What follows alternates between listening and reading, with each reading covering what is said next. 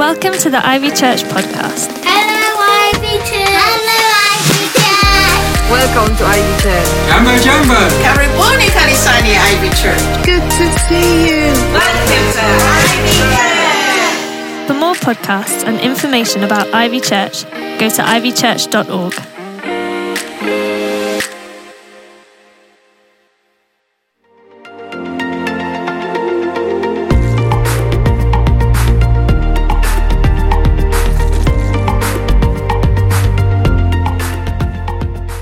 Welcome to the series we've been looking at, where after the story of the lost sheep, for those who like animals, and the lost coin, for those who like money, we're going to look at a story about people who go from lost and alone and meant to go uh, be brought home to the Father's love. It's two lost people, in fact, and we're going to look at the first one of them today. The famous one, the one we call the prodigal son, the younger son. Let me read from Luke 15, verses 11 to 24. There was a man who had two sons. The younger one said to his father, Father, give me my share of the estate. So he divided his property between them. Not long after that, the younger son got together all he had, set off for a distant country, and there squandered his wealth in wild living. After he'd spent everything, there was a severe famine in that whole country, and he began to be in need. So he went and hired himself out to a citizen of that country who sent him to his fields to feed pigs. He longed to fill his stomach with the pods that the pigs were eating, but nobody gave him anything. When he came to his senses, he said, How many of my father's hired servants have food to spare, and here I am starving to death?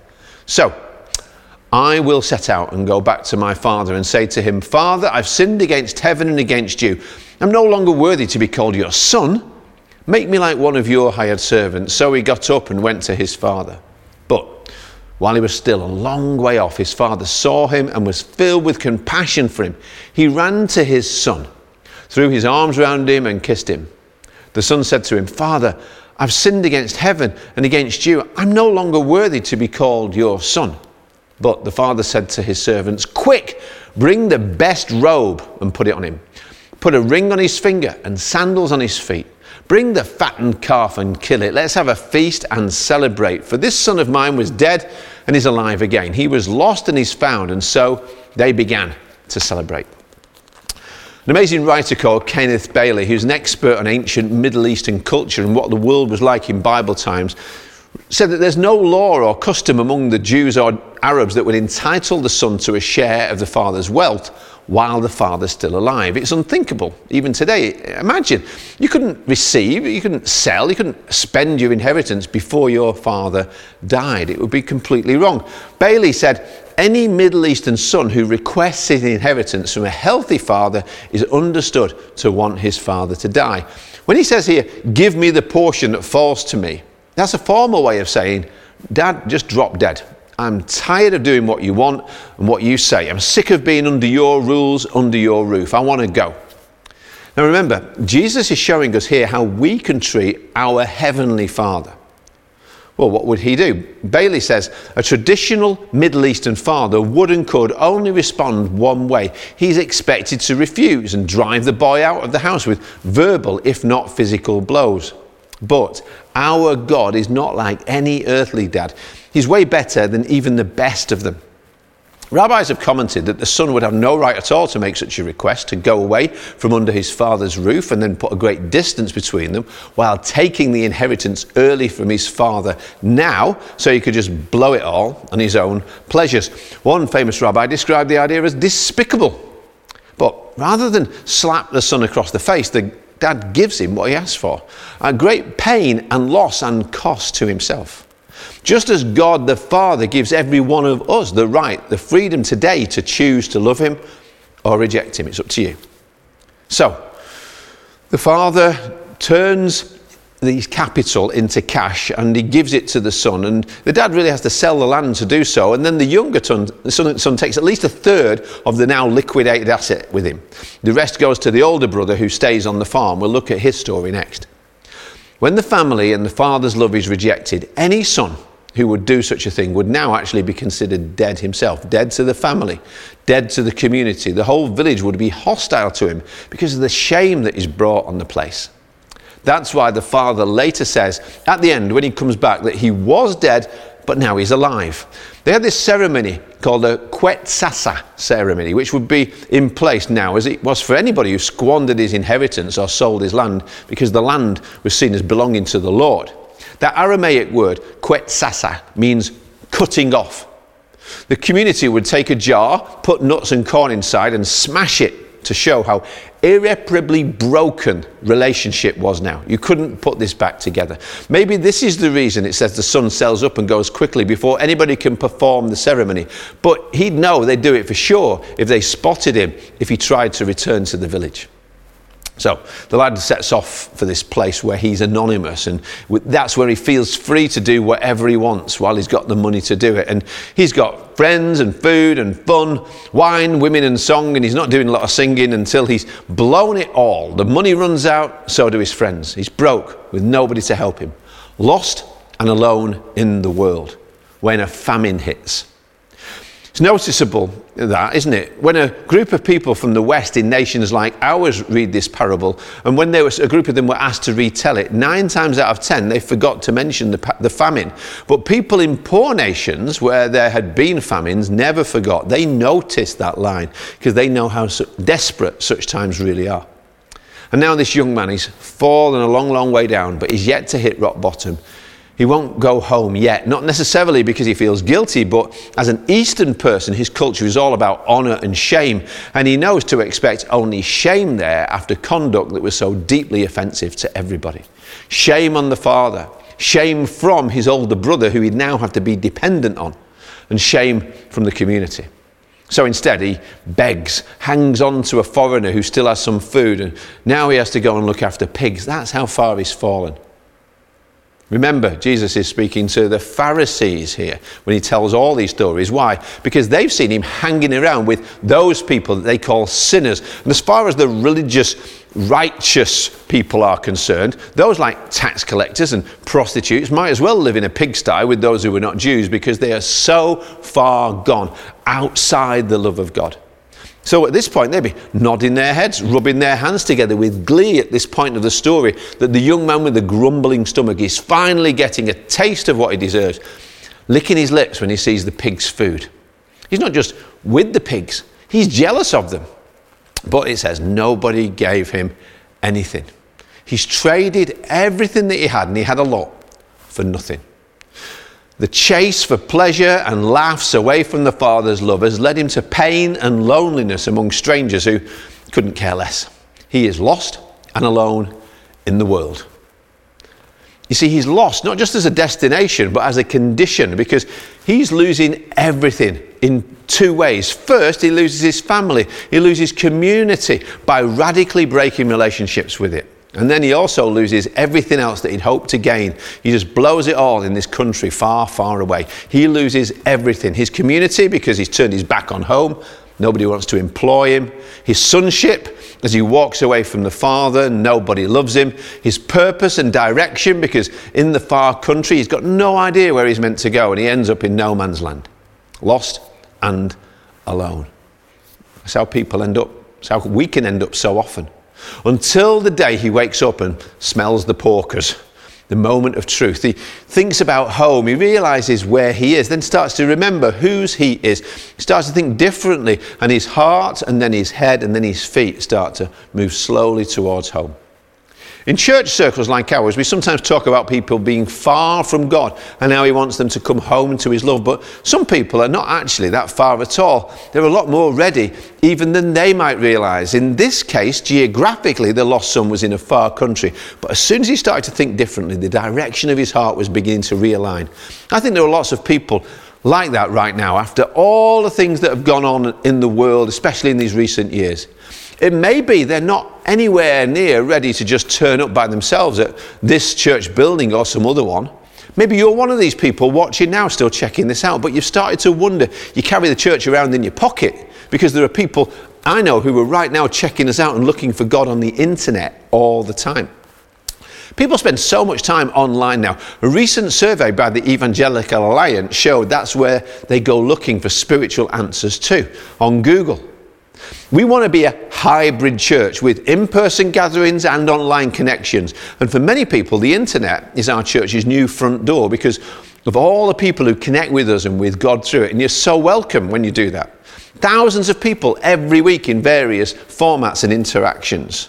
Now, since 2011, Google have called the moment when somebody begins to think about looking something up online, whether to buy it or find out about it, the ZMOT, the ZMOT, the zero moment of truth, they call it. This is the first thought that leads to some kind of action. When you pull out the phone, you open a browser. In the church world, it's not when somebody types in, Where is Ivy Church? but when they put, Is God real? or who is Jesus? Those kind of questions are the Holy Spirit prompting somebody right there. And we want to help them find their way home to God when it happens. Because when the lost son steps from the sty out onto the street that leads to the Father's house, he's got no idea what's in store for him when he gets there. A lot of people feel like that way about church too, don't they? They've got no idea what it's really like inside the church buildings. That's why something like Festival Manchester is a brilliant way to blow away all the misconceptions. The, the idea that Christians just sit around looking at each other miserably, judging everybody else while doing weird religious stuff in these strange dark buildings. The lost son expects rejection and regulations, not restoration and relationship. And the best he can hope for is a servant's job, not a child's joy. But he's in for a big surprise. See, in faith, we're expecting people here in our city, from the streets and houses near you, you've been praying for, to come to the festival, listen to the music, hear the message, and meet the Master. Do you have a list of people you're praying for specifically to invite to come along with you? I hope so. Because here's what's going to happen when people hear the gospel message of the love of God, I know many of them are ready. They're going to respond to it. And what then? Many will have a conversation with somebody on the team. It could be you if you'll do a little training and volunteer. What a thrilling moment to be part of when that party in heaven starts up, when somebody says yes and responds and prays and says, Yes, I want to know this God. And they'll fill in their details to find out more about what it means. What then? Well, that's when we and other churches will get some of their details. And what then? Will we give the prodigals what their heavenly Father has ready for them when they come home? Many years ago now, I, I, responded to a message at a mission. Somebody gave a message. I, somebody else prayed for me and took my name and details and gave me a book. And I heard nothing more for ages until, because I was a long lost Catholic, a priest rang me up weeks and weeks later and gave me a telling off and said I really should went, go to confession really soon. That was the follow up I received. And a major criticism that gets levelled at events like the festival is when people say, well, my problem is it's all very well and good, but what about the follow up? Here's what I now realise that's down to us. The church is meant to be the solution to that problem. You and me. We're meant to give what the Father has in store for those who are lost in the world when they come home. And what's that? Well, it starts with a celebration. We want to be part of the Father's celebration. The Father kills the fatted calf. It's been calculated there's enough to feed a couple of hundred people. He gets the whole community involved rather than have them condemn his son and cut him off. The fact is, even though the official follow up on me was pretty rubbish, to be honest, Zoe's family and some friends from their church were welcoming and amazing and brought me in. And that's what made all the difference. That's probably one of the main reasons I'm still here walking with God. So I would love it if some of you would join me in saying, hey, if you give me, if you give us the names of those people, Festival Manchester, I will contact those people that same day or as soon as possible afterwards. And I'm going to celebrate, they said, a prayer of commitment or whatever it was. I'm going to tell them how it's the best decision I ever made and I'm thrilled for them and, and ask if there's anything else I can pray for now with them. And I'll do it there and then. And, and maybe my grow group will put on a barbecue and we'll kill a fatted calf and have them come round. Or, or I'll invite them to a gathering at Ivy. I'll celebrate what God has done and how they've made those first steps in coming back to Him. I'm going to welcome them into our community. But you know, the father in the story did more than that, didn't he? He didn't just throw a celebration, though we do want to celebrate everybody who turns to God. Even if you do it today, we want to celebrate that with you. Because Jesus said all of heaven celebrates, and we want in on that party. But he didn't give, give the, the son what he deserved, he gave him what he needed. Because he'd blown it all, lost it all, but now he was back, so he gave back what he had lost, which is symbolized by a ring, a robe, and sandals.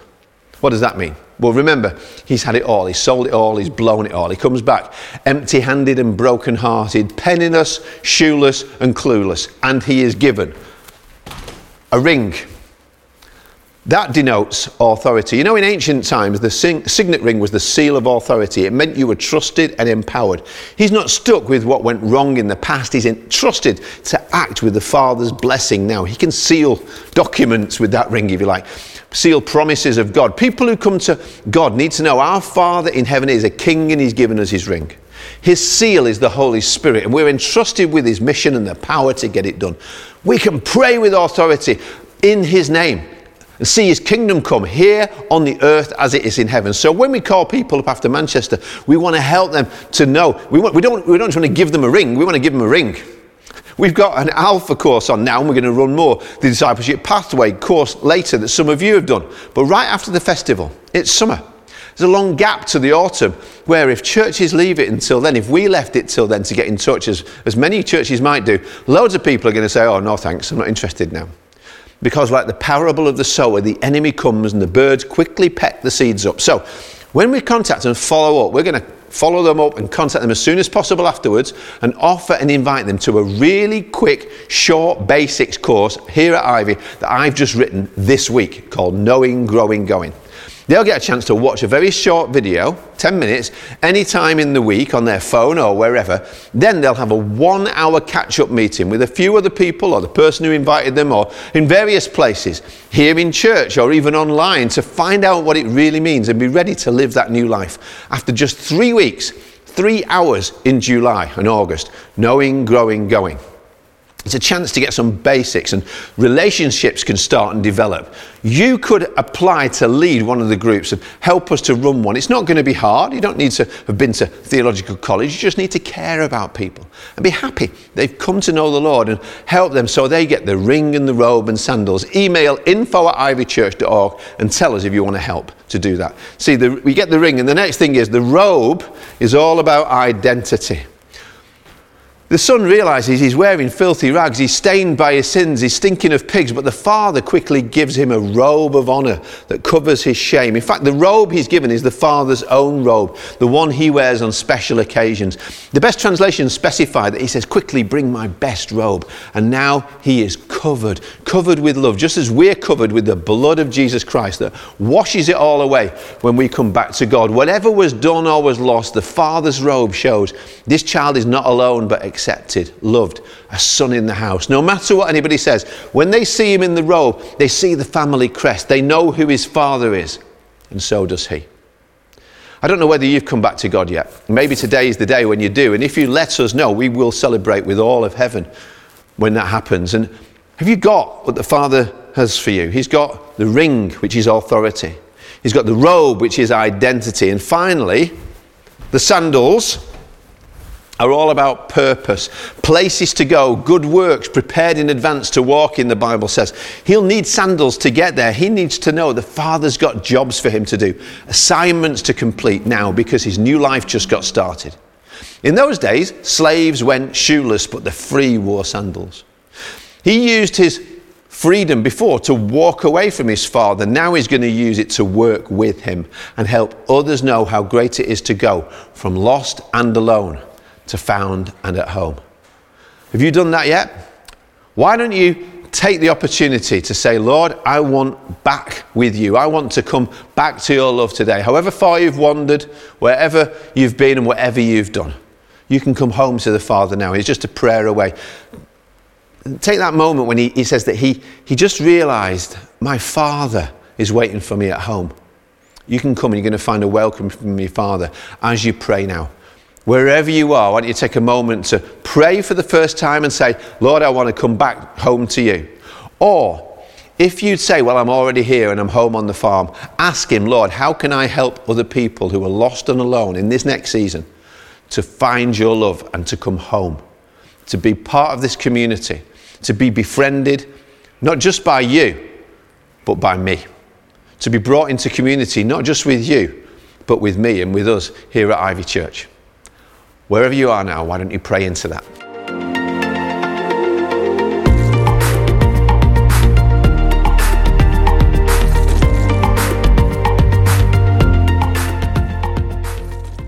Hi, I'm Anthony Delaney. I'd love to welcome you to Ivy Church do check out the website, click on a few buttons, look at some previous teaching and some of the other things that we've been involved with.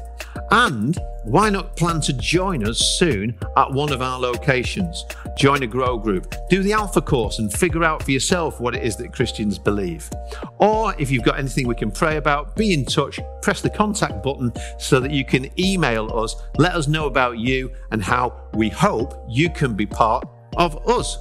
Come and join us at Ivy Church.